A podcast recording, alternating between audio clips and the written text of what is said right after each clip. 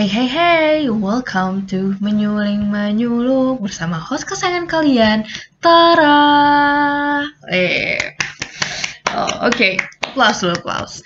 Uh, terima kasih guys, terima kasih kalian sudah datang mampir ke podcast aku.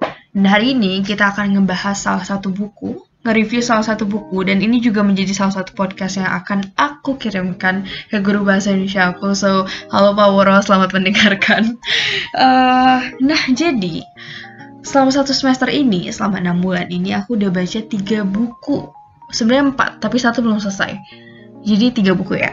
Uh, yang pertama ada buku motivasi dari Hamin Sunim, kemudian ada juga buku Terelie yang judulnya Selamat Tinggal dan yang terakhir ada Kafka on the Shore karyanya Haruki Murakami. Uh, Oke, okay, dari ketiga buku ini aku mutusin untuk nge-review Kafka on the Shore karena covernya lumayan banyak. Oke, okay, uh, kita langsung aja. Kita mulai, kita baca sinopsisnya dulu. Sebenarnya Oh enggak enggak, kita perkenalan dulu deh kali ya sama penulisnya sebenarnya siapa sih Haruki Murakami ini gitu. Nah Haruki Murakami ini adalah seorang penulis uh, asalnya mungkin dari Jepang kalau nggak salah. Ya harusnya sih bener ya dari Jepang uh, dan dia tuh ada sedikit pengaruh modern gitu. Jadi kayak banyak penulisan gaya-gaya bahasa modern yang juga dituangkan dalam buku ini. Jadi bercampur ya antara tradisional kehidupan tradisional di Jepang gitu kemudian bukan kehidupan sih maksudnya latar belakang tradisional di Jepang dengan uh, gaya hidup modern gitu dan dari yang aku baca uh, Haruki Murakami ini gaya penulisannya banyak terinspirasi dari Kafka, uh, dari Franz Kafka ya. Yang mana aku juga belum pernah baca sih sebenarnya uh, karya tulisnya Franz Kafka. Tapi kalau misalnya dilihat dari judul bukunya Kafka on the Shore mungkin itu juga bisa sedikit berhubungan ya. Aku juga kurang paham sih di situ. Itu it just my opinion. Nah, uh, dan gaya penulisannya dia kalau menurut aku sedikit menggabungkan metafora. Banyak banget sih bukan sedikit malah. Banyak banget metafora-metafora yang sulit untuk diterjemahkan sulit untuk diartikan gitu. Jadi harus dibaca dua atau tiga kali berulang-ulang. Satu kalimat itu untuk pahamin sebenarnya apa sih maksud yang ingin dia sampaikan kepada pembaca gitu Uh, Oke, okay, kita langsung aja mulai dari cerita sinopsisnya dulu kali ya. Jadi uh, Kafka on the Shore ini dikisahkan melalui dua tokoh, dua plot gitu. Jadi yang pertama berbicara tentang Kafka Tamura. Dia tuh seorang anak 15 tahun yang kabur dari rumah tapi tepatnya kabur dari ayahnya karena ayahnya juga sedikit aneh dia punya kayak kutukan-kutukan gitu terhadap anaknya jadi dia tidak memiliki hubungan yang baik gitu ya dengan ayahnya si Kafka ini. Dan di sini diceritakan dari sudut pandang orang pertama sebagai pelaku utama. Uh, dan yang kedua itu adalah plot dari Satoru Nakata atau disebut Nakata. Dia ini uh, seorang kakek kakek tua gitu yang diceritakan dari kecil sih bagaimana kehidupan dia waktu kecil sebagai seorang anak yang cerdas, sebagai orang anak yang pintar, kemudian ada kecelakaan dan kecelakaannya juga sedikit aneh. ya, mungkin banyak kejadian-kejadian aneh dalam buku ini ya tampaknya. uh, dan semasa kecil itu uh, setelah dia meng, uh, mengalami kecelakaan, dia koma dan akhirnya saat terbangun dari komanya dia tidak bisa membaca, tidak bisa menulis juga berhitung. Ya, berhitung bisa dari 1 sampai 10 sih, kalau nggak salah ya, yang aku baca dari bukunya. Um, ada satu yang menarik dari Nakata, meskipun dia tuh tidak bisa membaca, dia tidak mengenal angka, dia itu bisa berbicara dengan kucing. Jadi proses dia berkomunikasi dengan manusia itu lebih lambat dibandingkan jika dia berbicara dengan kucing gitu. Um, Oke, okay, nah jadi memang kedua plot dari si Kafka sama si Nakata ini berdiri secara independen, tapi begitu kita mendalami bukunya sudah terbawa dengan alurnya, uh, aku bisa ngerasain sih kalau misalnya buku ini sebenarnya uh, ingin ngasih tahu ke pembaca bahwa oh iya ini loh plot yang satu sama plot yang lain ini sangat berhubungan satu sama lain gitu. Dan akhirnya iya berjalan paralel gitu kan dan dengan satu titik temu pastinya nanti di uh, akhir cerita. Oke okay, nah uh, buku ini lumayan padat lumayan compact. Banyak banget hal yang di bahas mulai dari si Kafka itu sendiri, kemudian masalah-masalah yang dihadapi sama Nakata, juga ketika Nakata bertemu dengan tokoh-tokoh lainnya, itu aneh, tapi ya memang begitu jalan ceritanya ya. Oke, okay. nah tapi sebelumnya aku juga ingin ngasih tahu uh, disclaimer gitu, buku ini meskipun menceritakan tentang anak usia 15 tahun, banyak banget hal-hal yang mungkin nggak sepatutnya dibaca apalagi uh, dilakukan oleh anak umur 15 tahun gitu um, tapi terlepas dari itu semua ya masih banyak pelajaran-pelajaran yang bisa aku petik dari Kafka on the Shore ini. Misalnya kayak uh, dari proses dia yang kabur dari rumah kabur dari rumah itu bukan hal yang gampang loh gitu. Bahkan begitu kamu sudah menemukan kebebasan masih banyak hal-hal yang yang kurang pas gitu. Malah di sini juga ada uh, salah satu kutipan gitu yang aku ambil, mungkin sebagian besar manusia di dunia ini tidak berusaha untuk bebas Kafka.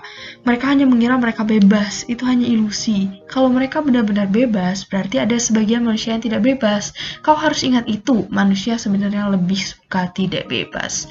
Jadi dari sini aku, oh iya, benar juga sih kadang kita mikir kayak ih kapan sih aku bisa bebas? Kapan sih aku bisa kayak keluar nggak dikekang gitu kan sama orang tua. Tapi begitu kita menemukan yang kita maksud sebagai kebebasan banyak hal yang kita temuin malah menyulitkan diri kita gitu kan. Jadi ya oke okay, kita perlu menjalani kehidupan ini dengan sebaik-baiknya uh, dan dengan begitu banyak plot dan kejadian-kejadian yang unik yang tidak masuk akal gitu kan yang ada di buku ini. Aku juga mikir jadi buku ini ah nggak perlu terlalu banyak mikir lah gitu.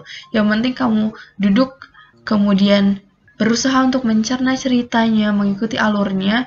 Aku pikir buku ini adalah buku yang menarik gitu kan. E, di samping dari kekurangan-kekurangannya tadi. Tapi membahas tentang kekurangannya itu juga ya ada beberapa hal yang menurut aku seperti yang udah aku bilang tadi kurang pas untuk anak umur 15 tahun. Jadi buku ini malah lebih cocok untuk dibaca untuk orang-orang usia 17 tahun ke atas. Hmm, lalu dalam buku ini juga ada beberapa unsur yang dimasukkan, unsur-unsur modern. Misalnya kayak oh unsur-unsur barat sih lebih tepatnya uh, kayak di mana si Oshima? Oshima itu adalah salah satu tokoh penjaga perpustakaan. Dia menceritakan tentang uh, dia adalah seorang perempuan yang dalam dalam kasus ini digambarkan sebagai uh, berpenampilan sebagai laki-laki maksud aku.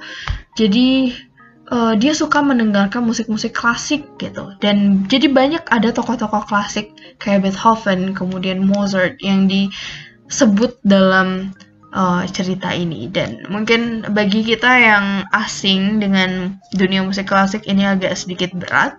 Kemudian juga cerita tentang Hilter, Colonel Sanders yang mungkin aku masih nggak paham, eh kenapa ada Colonel Sanders di sana, apa tujuannya? aku masih nggak paham tentang itu. Tapi cerita ini bener-bener bikin aku menebak-nebak gitu. Ini kayak sebenarnya mau dibawa ke mana sih jalan cerita dari buku ini gitu. Karena banyak banget seperti yang aku bilang tadi banyak banget yang mau diceritain di buku ini dan rasanya padat betul. Ya.